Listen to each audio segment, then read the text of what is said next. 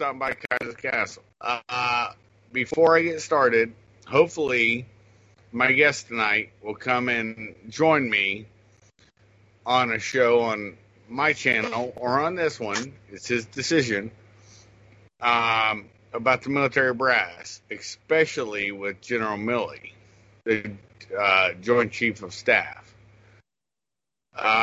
We have some issues, and I want to talk deeper about the fencing of the Capitol, about how dictators are born, and the panic and paranoia that's been spread by the media.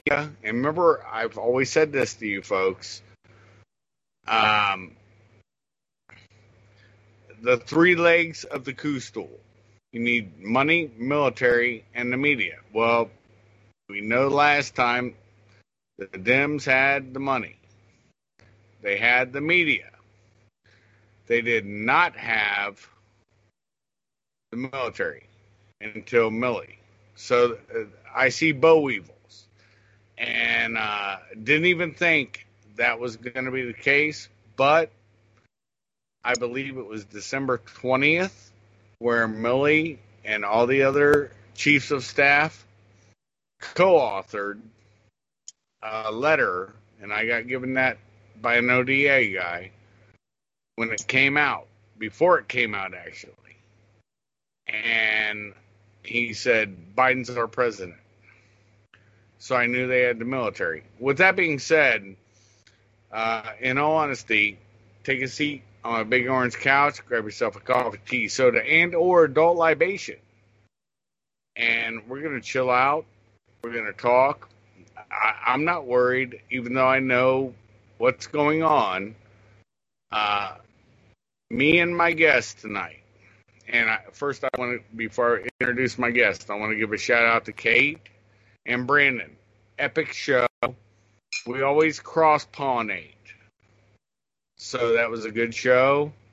You two made an epic show. And with that being said, tonight's special guest is Holland Venenunov. And great guy. I know you guys know him better than you know me. But he is a hell fellow I met. And with that being said, how you doing, Holland? I'm doing outstanding. Thank you for having me on your show once again. It's never a problem. It's always a wonderful experience. What do you want to start out with? And folks, we talked generally. We didn't get into specifics about anything. So what he wants to jump with, I'm going to jump with it. All right? Well, you brought up, speaking generally, we can speak of General Milley, chairman of the Joint Chiefs of Staff, who recently came up for Congress and said that the media, the military, studying critical race theory is essential to our warfighting capabilities.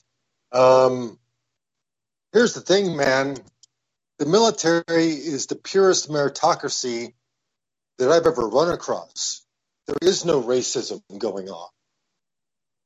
It is a level playing field. And obviously, some scum rises to the top, as in any organization.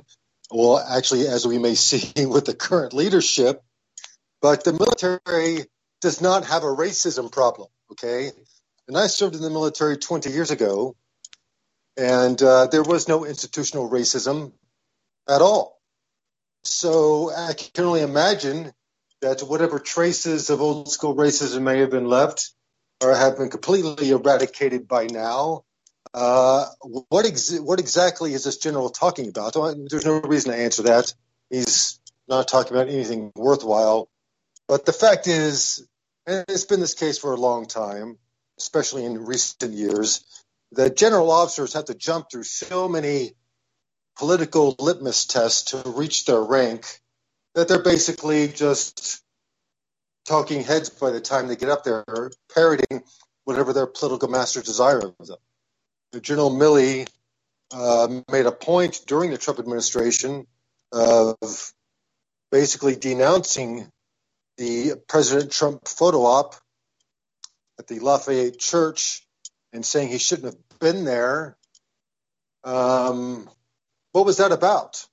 Because President Trump was blamed for using tear gas to clear the protesters when it's just come out recently that was not done on President Trump's order. In fact, President Trump has very little control over the actions of the Capitol Police, very little. Speaker Pelosi actually has more control. And so we saw the general undercutting the sitting president then, and now we see the general fully backing up the new sitting president in their basically imposition of Marxist critical race theory into the instruction of the entire military. So I don't know what's going on. And frankly, I'm beyond words when it comes to what is happening to the military. I mean, the Air Force just got caught holding a drag show on one of their bases, called it essential for morale to have a drag show. That's interesting. Mm-hmm. But one can only assume that I guess we can just look at who benefits. Our potential adversaries in the future. We all know who that is across the Pacific Ocean. Yes. That's something that really should be handled and dealt with, but not at this venue, because honestly, I'll sacrifice my channel. I don't want to do it through Angels.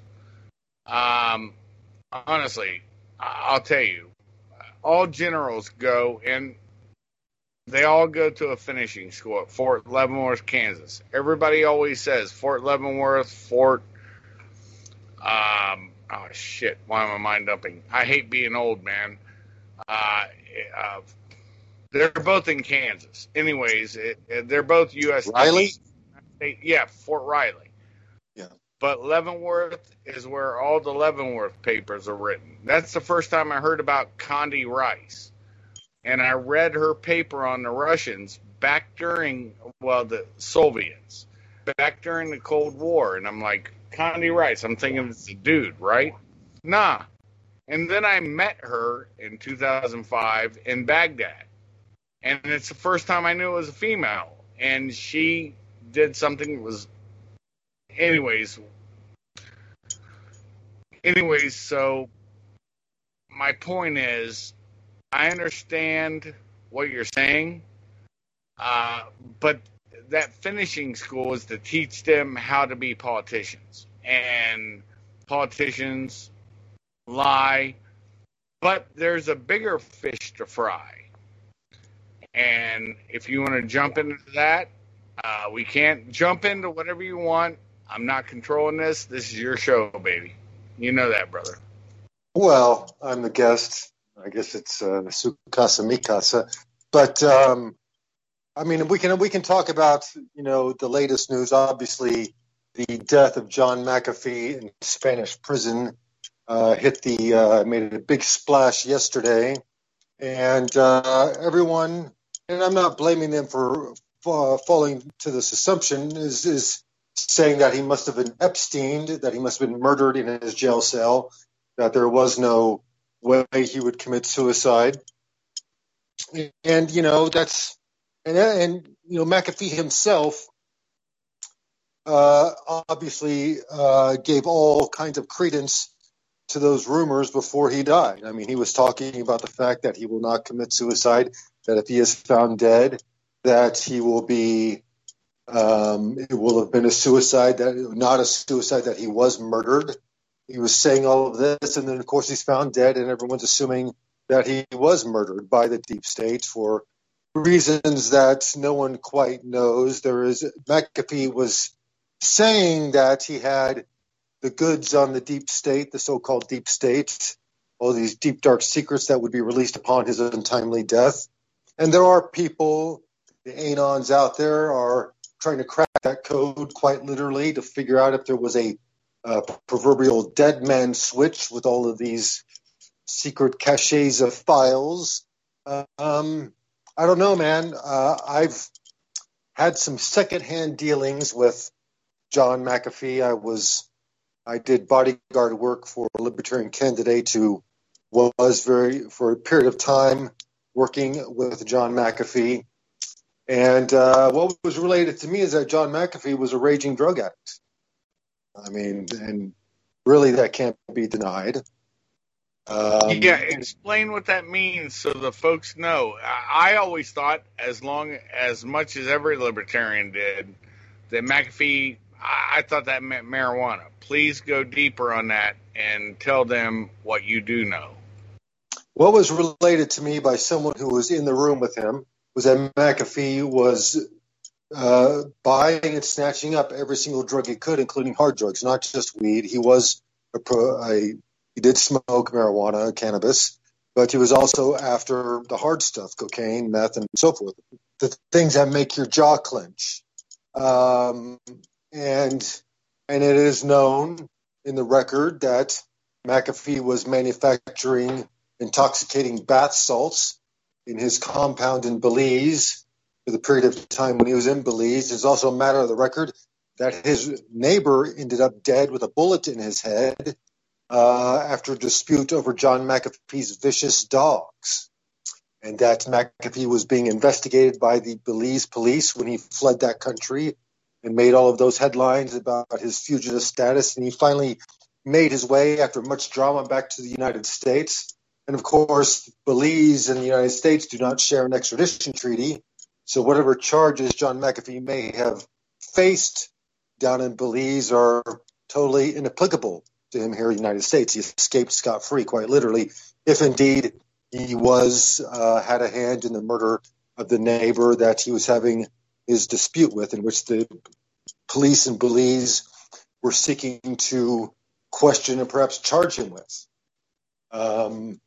It is also was related to me that the reason John McAfee got into libertarian politics and ran as the libertarian presidential candidate was a clever ploy, and it worked, simply to knock those allegations of the Belize murder off of the Google search engine top 10 list. So when you search his name, the murder of his neighbor that he was connected to in Belize wouldn't come up, that his presidential ambitions would instead, and so forth. And if that is the case, it did work, even though Showtime did a documentary on that entire escapade down there. And here's the thing, I'm never one to trust mainstream documentary filmmakers, being a documentary filmmaker myself from the alternative scene, independent scene.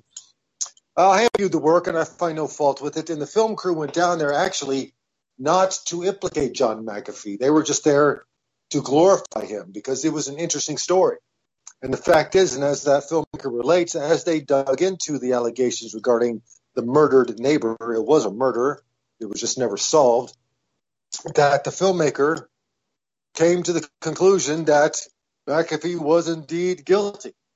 And this led to a acrimonious split between the filmmakers and John McAfee, which led to various threats being issued from the McAfee camp. And McAfee even paying several witnesses to proclaim his innocence, but they admitted under camera themselves that they had been paid to issue their statements.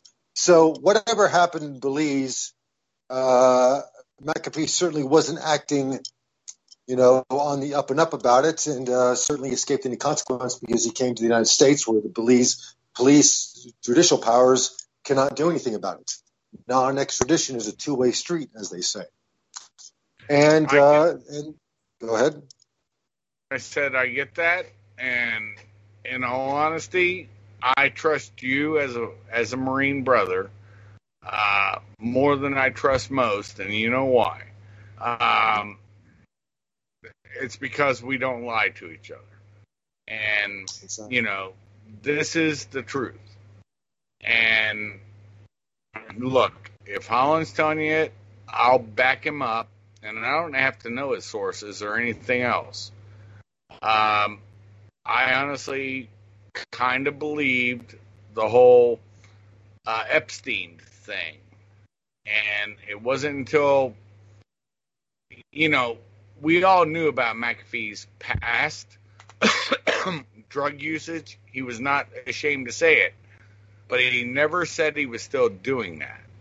I've never seen an interview, and I could be wrong, I've never seen anything where he didn't say, yeah, I just used Mary Jane or marijuana or cannabis or the devil's weed.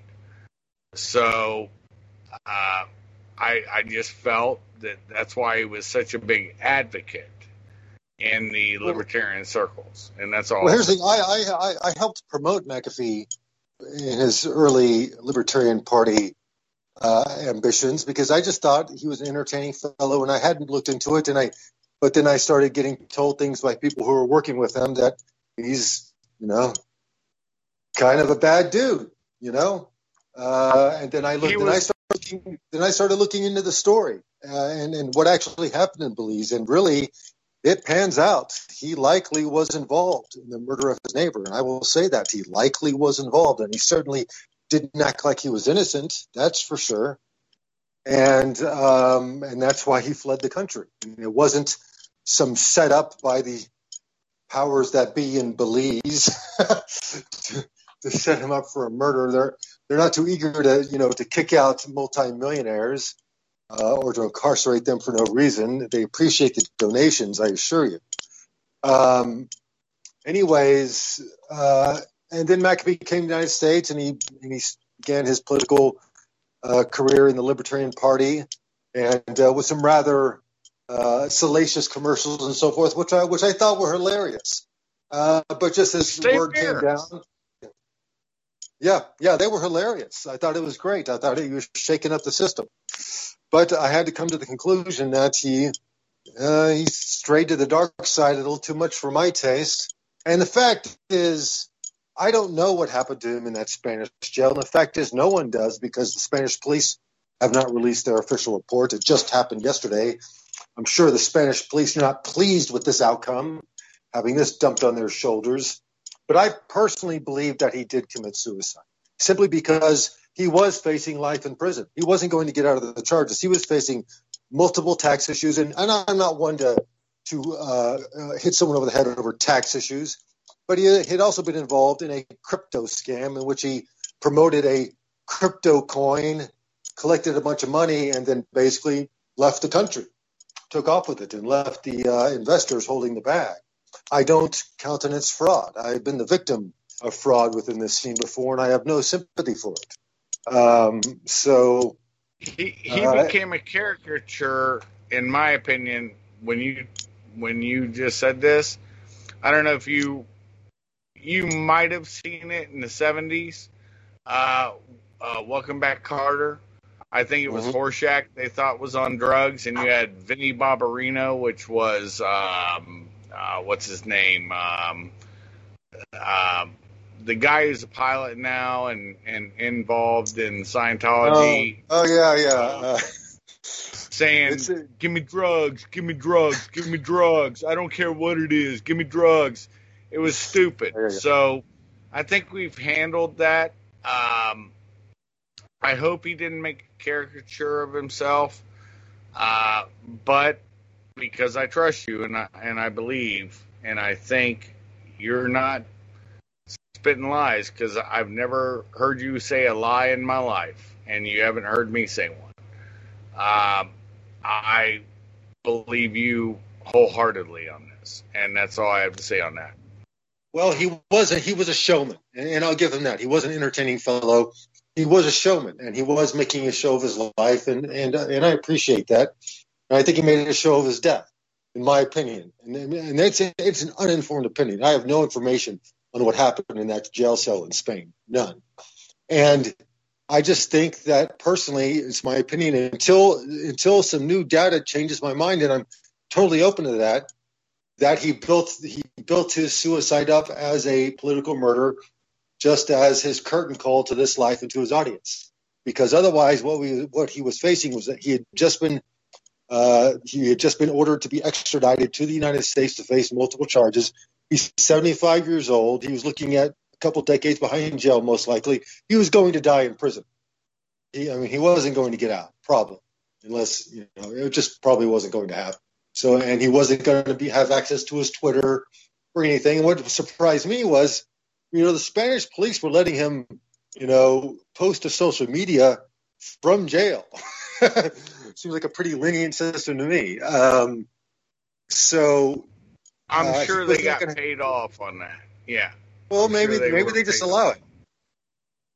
Maybe they just allow it. I don't. It was no secret he was posting to social media. I mean, he was posting from jail saying, "Hey, everything's fine here. I'm not going to commit suicide." I mean, I'm sure the Spanish police would have figured that out. But anyways, maybe he was just, posting during his hour of phone time. Who knows? But he was being allowed to post to social media from prison. And when he came to the United States, when he was going to be extradited here, that was all going to be gone. He was going to have no audience besides letter writing. He was not going to be able to talk to anyone. He was not going to be able to be a drama queen anymore. And that, for the rest of his life, that probably was not a pleasant outcome in his mind. And knowing that, he would be penniless. I mean, the family of the neighbor in Belize had just reached a civil judgment against him to the tune of $25 million. So, I mean, really, the chickens had come home to roost finally with John McAfee. And I think he just found the best way out possible. Out with a bang, out with the show, and everyone saying that he must have been murdered because of his secrets that he has on the deep state. And maybe he did. Maybe he was. Honestly, I hope he does have a dead man switch with all of these secret files. I really hope he does. And I'm trying to keep up with the people working on that to see if it actually pans out. But until my mind has changed, I'm of the opinion that actually it was a suicide. That's awesome. Now, we've hashed that out, and I think it's as clear as a bell. And I agree with you wholeheartedly because I know you. Not in the meat space, but for a long time. Here's the thing I'll say. I think we both understood and understand the chronic masturbator on CNN and what he's trying to do. And this is not... And honestly, Holland's not trying to pimp anything about what went on in Oklahoma City, except for we both find it curious that this chronic masturbator wants to do a book and probably going to have CNN do this. And the timing is so funny to me. Because we're trying to say everybody's a racist, white nationalist, this, that, and the other. They want to look into OKC, and yet his video that Holland did cost nobody anything. They could freely upload it. And it's called A Noble Lie. And this guy wants to write a book. Sounds kind of fun to our mutual friend, the female, how odd this feels. And you can tell the name of the book and everything. It just boggles my mind that they're trying to rewrite something that everybody understands why it's a fraud, especially when the hero of it, Terry, was killed. And they said, oh, he committed suicide, a cop, the hero of Oklahoma City. And yet he had ligature marks on his hands. And I'll let you run with this, brother. And then that will naturally morph into what happened in Florida today, I think. Well, to whom he is referring is Jeffrey Toobin, the CNN legal analyst who was busted 8 months ago doing the dirty on a conference Zoom call with the CNN colleagues. He was suspended, and recently, for whatever reason, he was brought back. And that's simply something I don't understand, because no one really cares about Jeffrey Toobin. He didn't have an audience. He didn't have any fan base. Get another legal analyst. There's another photogenic, legal analyst you can find to give commentary on whatever case you want to talk about. There's no reason to bring him back. And when in his comeback interview, he also announced that he was working on a book about the Oklahoma City bombing. Now, I'm not going to get any names here about who he's reached out to, but he did reach out. It is known that he did reach out to several people who are involved in writing and researching about the bombing asking them about their information. And as far as I know, that no information was given to him. But anyways, it is interesting that Jeffrey Toobin has decided to make himself the resident expert on the Oklahoma City bombing when the crew that covered up the bombing, Merrick Garland et al., are back in office now running the Department of Justice. Merrick Garland managed the cover-up under the Clinton administration of the Oklahoma City bombing, and now he's a newly appointed, well, not truly newly appointed, but the new Attorney General of the United States. And we all know that Biden himself is vulnerable to electoral defeat, to say the least, and that the narrative has been building lately. You're hearing Oklahoma City invoked more and more. And for those of you who don't know, I did write and produce, co-wrote and co-produced a documentary about the Oklahoma City bombing entitled A Noble Lie, Oklahoma City 1995. And you can find that on various venues online, BitChute, even YouTube. Just search for A Noble Lie, Oklahoma City, and you'll find the 2-hour documentary. Watch it for free. And we did sell it for about a year, and then decided to give it out for free because, you know, we made our money back and we just wanted the information out there. So anyways, I think that the risk for another attack in the Oklahoma City mode, that is a domestic terror attack to be blamed upon right-wing elements in society, I think the risk for that is what they call elevated, extremely elevated, because they would benefit from it. And the political rhetoric emanating from the powers that be through their media dogs is they're invoking the specter of the Oklahoma City bombing. And they're talking about expecting violence from the Q crowd.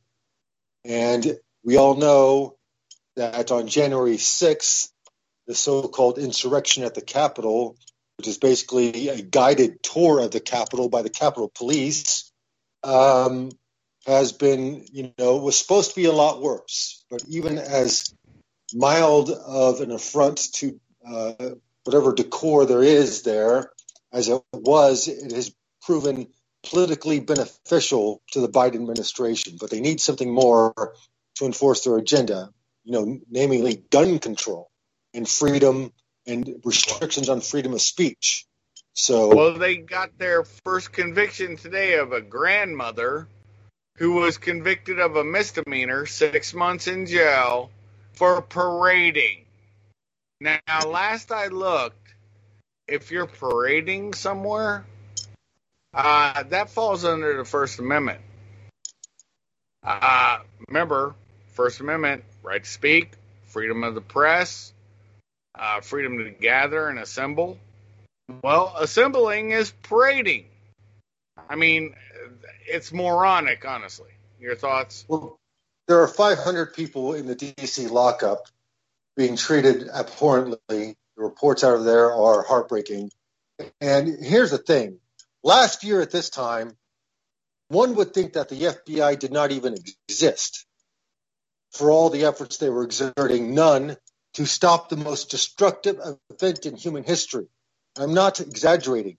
The BLM Antifa riots have just been rated as the most expensive, destructive event in American history, lasting several months, destroying several cities, looting and destruction of small businesses, of federal buildings across the board. The FBI's only response was that Antifa is not a real organization and that there's nothing they can do about it.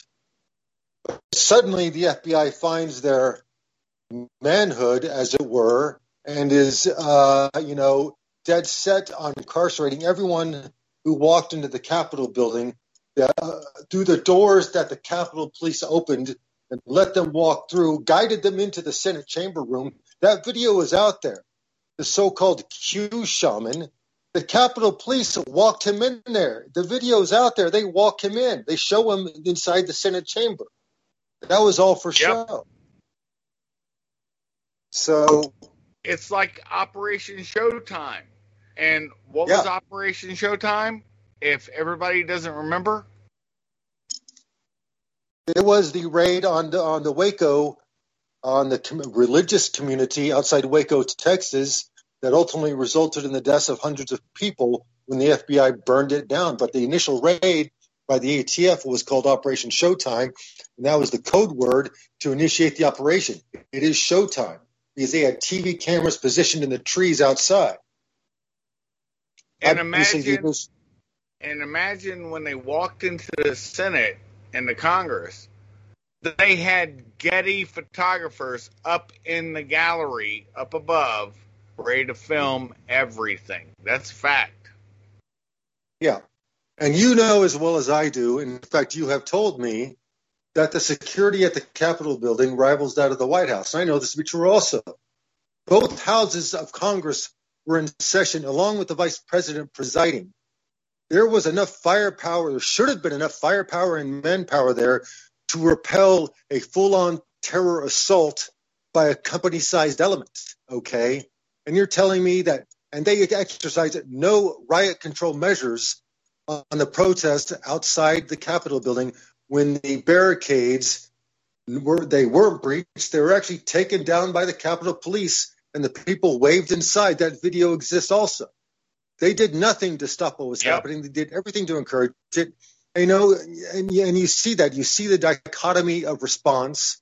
You must ask yourself why and who benefits. Like, for example, when they arrested Roger Stone, you know, a 70-plus-year-old man in his condo in Florida, they had a full-on FBI tactical team in armored vehicles, an amphibious vehicle in the canal outside, and even scuba divers wading in the water to arrest an old man in his pajamas and then release him before lunch. He was out of jail before lunch. And because it was showtime. Not even own a gun. And they already would have known that. That's the thing that is so mind-boggling about that event. But no, when I meant showtime, I understand that was the ATF event.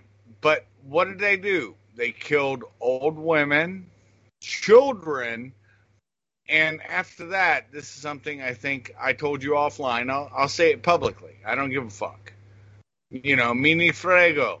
You know, a lot of people forget what that means in Italian. I mean, a lot of people misinterpret it, but it was actually the Italian Special Forces in the Second World War. They had that as their motto. And it does literally mean I don't care. But the way their emphasis is, mi ni frego, which means I don't give a fuck. You know?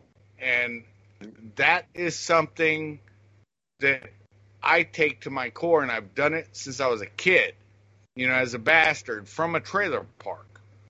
I don't give a fuck because I saw a lot of shit happening both in the Army first, the Marine Corps, and then I thought, well, these three agencies I work for federally, I was like, oh, it's going to be better. I'm going to understand more. Yeah, I did understand more. You know what I understood? There's more corruption. Your thoughts? Well, exactly. And what we saw happen with Roger Stone, that overwhelming show of force, which was unnecessary. And if it was necessary, why did they let him out before lunch? If all of that force was necessary to effect his arrest, and he's such a danger to the community, why did they let him out the same day? Obviously, it was for show, for intimidation, to instill fear both in Roger and the public for disputing the political powers that be. And we see that dichotomy of response, how they respond to that, how they respond to the Capitol rioters, and then how they respond to the most destructive event in American history, the BLM riots of last year, which left a dozen cities on fire, including D.C. And the FBI trillions of dollars of damage, and yet they say, oh, there was $100 million. You know what they don't talk about is the May 19th bomber, Rosenberg, and she let off a bomb in the Senate chamber and destroyed priceless paintings, destroyed artifacts, destroyed furniture that was priceless. And she got released by who? Obama. And she now funds, their directors of funds, Lisa, I can't remember her first name right now because I'm old, but her middle name, I believe, was Lisa Rosenberg. Mm-hmm. And that woman caused massive chaos and was arrested in New Jersey with a van load of explosives. And somehow she got out. Figure that one out. And got pardoned. Presidential pardon. Yeah, so she got pardoned, that taken off her record, that felony off her record, and now she runs the fundraising arm of Black Lives Matter, and who engaged in the most destructive event in American history, the riots of last year, some of which are still continuing in Portland for some reason. And the FBI has done nothing about Antifa except arrest a few low-level hanging fruit for show. But I mean, I don't even know if they've done that. Certainly no high-ranking organizers. And there is an organization. There is a fundraising arm. And every time a white supremacist sneezes in the wrong direction, the FBI flips out and makes, a literal federal case about the deal. But, on the other side, they're giving cover to the people wrecking mass destruction across the country. So one must ask, which side is the FBI on? And, the FBI was the prime agency of cover-up in the Oklahoma City bombing. I have very little sympathy for the agency. I just don't. And you don't even have to be a white supremacist. And it's Susan Lisa Rosenberg. I was thinking about it. Who we're talking about. And you could be bodyguarding a podcaster and be at the wrong place at the right time. And guess what? You'll get a visit or you get a phone call, and they're going to want you to know, why were you there? Well, I was bodyguarding this guy, but why did you get captured next to this guy? Because of CNN and Vice's reporters aiming their cameras. Those cameras came from down low, and they said, oh, you were bodyguarding this guy. No, I wasn't. And the guy, anyways, the whole point is this shit is bizarro world. You've known me for a long time. You've never heard any of that kind of shit from me or anybody I know. And these are real facts. But this is what they have to get they have to vilify. They have to make you what they want. And I honestly believe this is the Great Reset. This is what they're doing. Your thoughts, brother? Well, it's all tied together. China, the Great Reset, COVID, BLM, Antifa, they all happen at the same time. Even UFOs, it's all happening at the same time. They are connected. For what reason, I have yet to discern. I still haven't figured out the UFO thing. But, so these are very strange times indeed. And it's an age of transformation. They are transforming American society, the American political system, into something that the American people would otherwise not choose. And what they're trying to restrict primarily is our freedom of speech and our freedom to own firearms. And what makes this country unique, America, exceptional, if I dare, is that we do have the freedom of speech and the freedom to own firearms enshrined in our founding document, seemingly untouchable, even though they try to destroy it all the time, and they're attempting to destroy it now. But those are the things upon which we guarantee our freedom to speak against the government, to voice our opinion that is, in opposition to the political party in power and to the corporate powers that exist. And they are enforcing censorship of free speech through big tech, through Google, through Facebook and all of that, because I guess the founders hadn't figured out social media yet. 200 years ago, so they didn't put that in the Constitution, but they are coming after our firearms. Biden just made a speech about how we need to restrict firearms. At the same time that they are making policing, you know, more difficult, withdrawing police from crime-ridden areas, therefore guaranteeing more violent crime. Then so basically they're creating the problem. They're allowing BLM Antifa to run loose. They're withdrawing police from crime-ridden areas, therefore guaranteeing that crime will increase. And then saying because of the increase in crime, we must restrict firearms. Well, they may say that, but it's not going to work under the current paradigm, which is why they're going to have to go for a game changer. And why I say it won't work under the current paradigm is you can't increase crime and then expect people to give up their firearms. It's not going to happen. The states have already... Go ahead. That's interesting that you say that, and I'm going to tell you why. Joey Beans... first, he's not of sound mind. And Obabala talked about he now has this, the way to implement it because he couldn't get a third term. But the interesting thing that's hilarious is that they're recycling all the same people. And I think this, and people need to realize, be peaceful always. Do nothing always. You'll work it out in court. Okay? Always. This is my belief at this point. I haven't seen anything different at this point.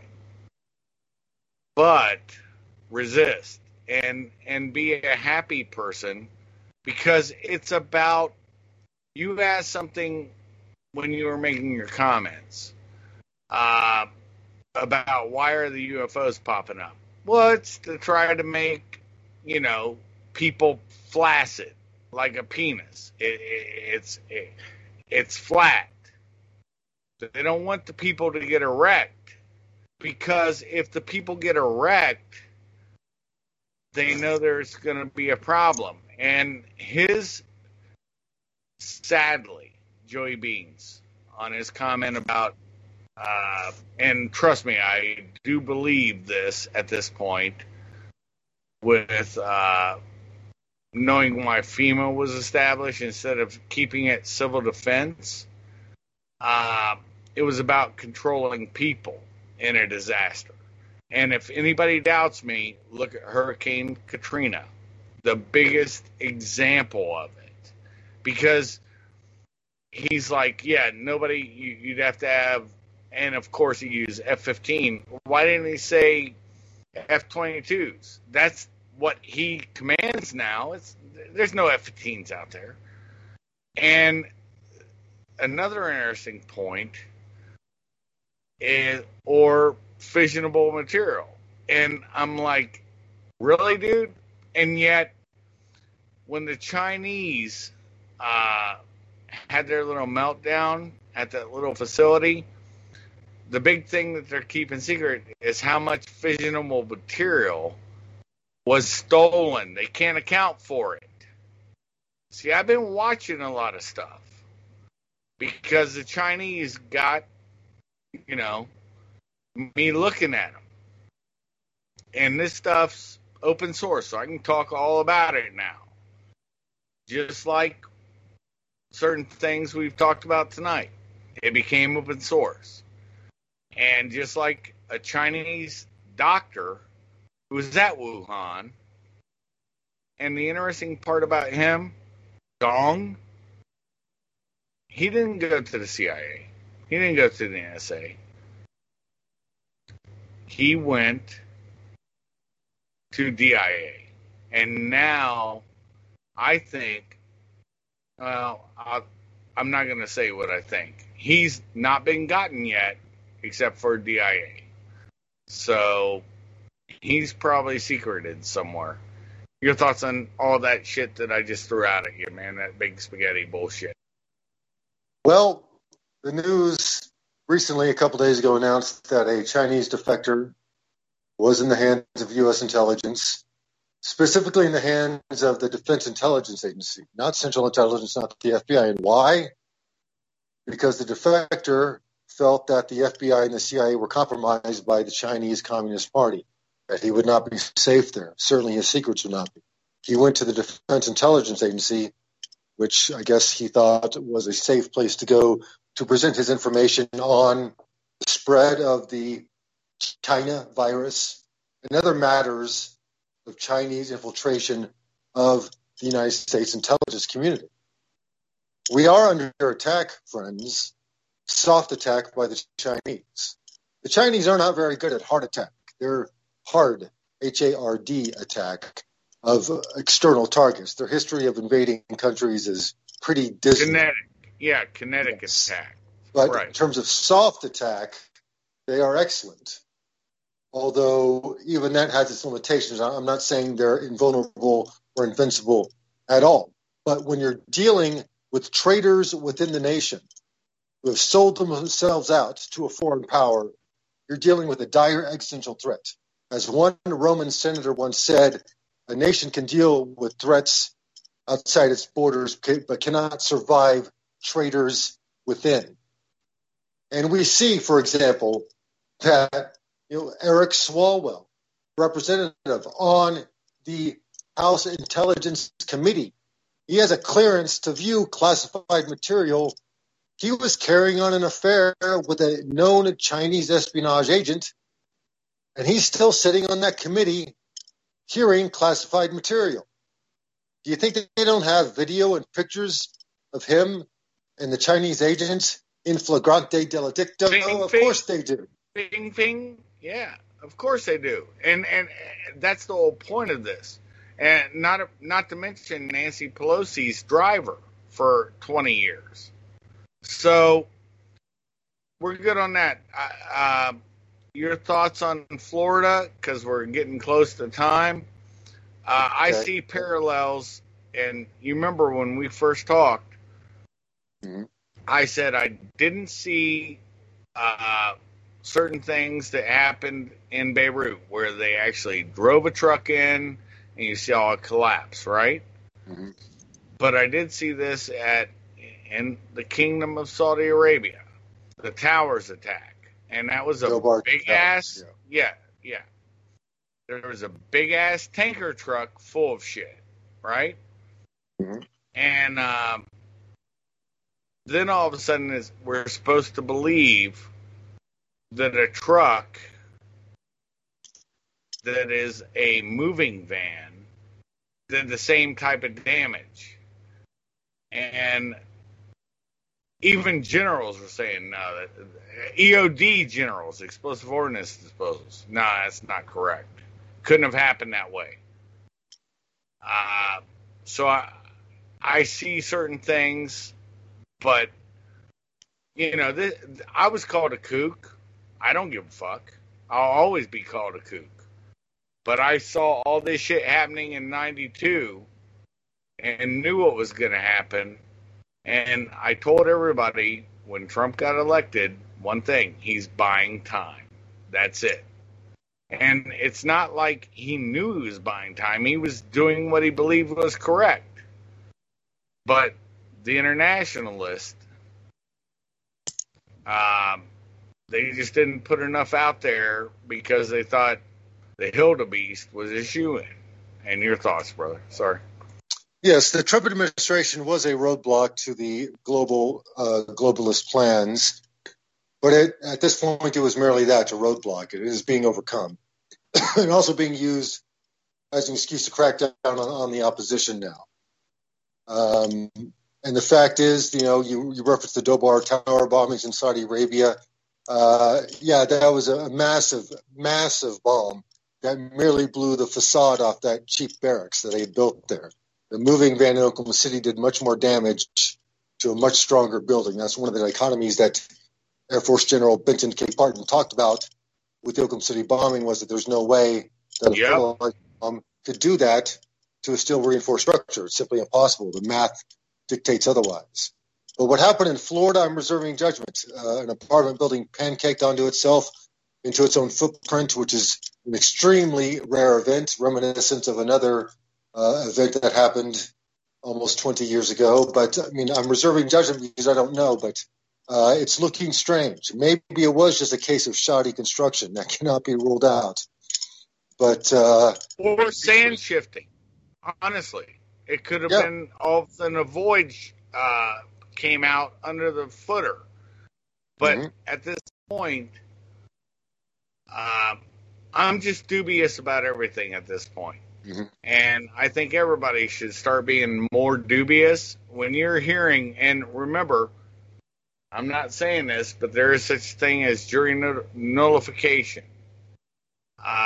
If you're asked to be on a jury and they're saying this person did this, this person did that, be jaundiced.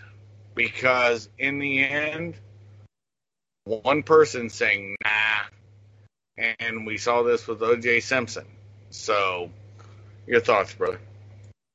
Well, ultimately, what they are putting forth an illusion that we have no political outlet. And the reason they're doing that is to encourage violent response.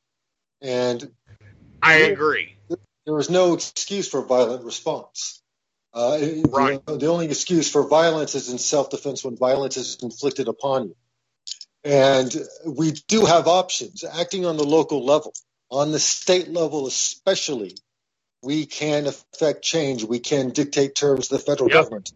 And what I think we'll see in the future is through executive order or even a law passed by Congress that the states disagree with, you'll see a block of states arise to say, sorry, those gun control laws do not apply here. And we will see an administrative standoff between a block of states and the federal government. How that's going to turn out, I don't know. But the victory in that conflict will be decided by how well we organize on the state and local level. So the federal level may be lost. We'll see in the next upcoming midterm elections. But on the state and local level, we have immense power to affect change and to defend ourselves against oppression, and that's where we should be concentrating our power. And always remember that violent response is what they want. They know how to deal with violence. They're very good at it. Don't go there. I agree wholeheartedly, and that's something important, folks. What Holland just said there, like I said, work it out in the courts. That's why they're there. If they want to say you're this, that, and the other, cool. All right, man. Buy into that. Don't talk to the police. They're not there to help you. Get a lawyer. Hopefully you've got your house signed over to your wife or kids or whatever.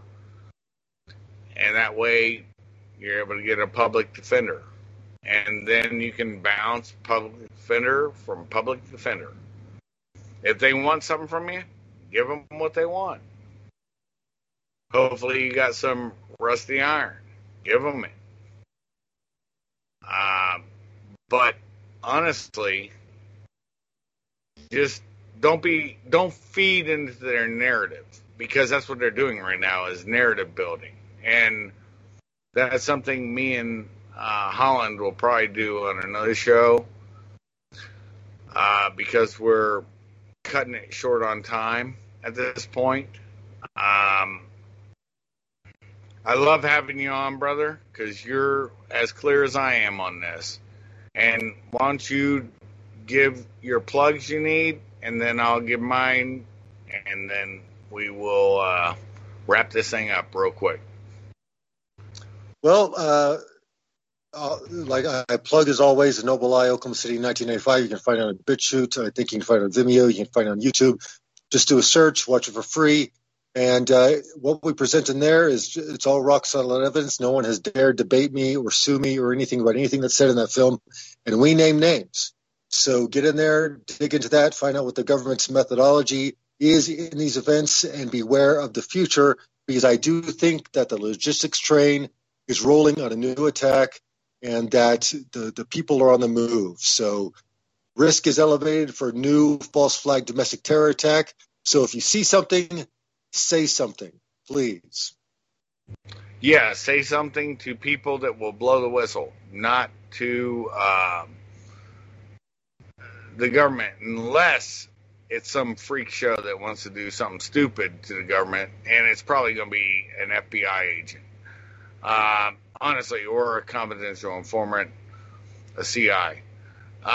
With that being said, folks, thanks.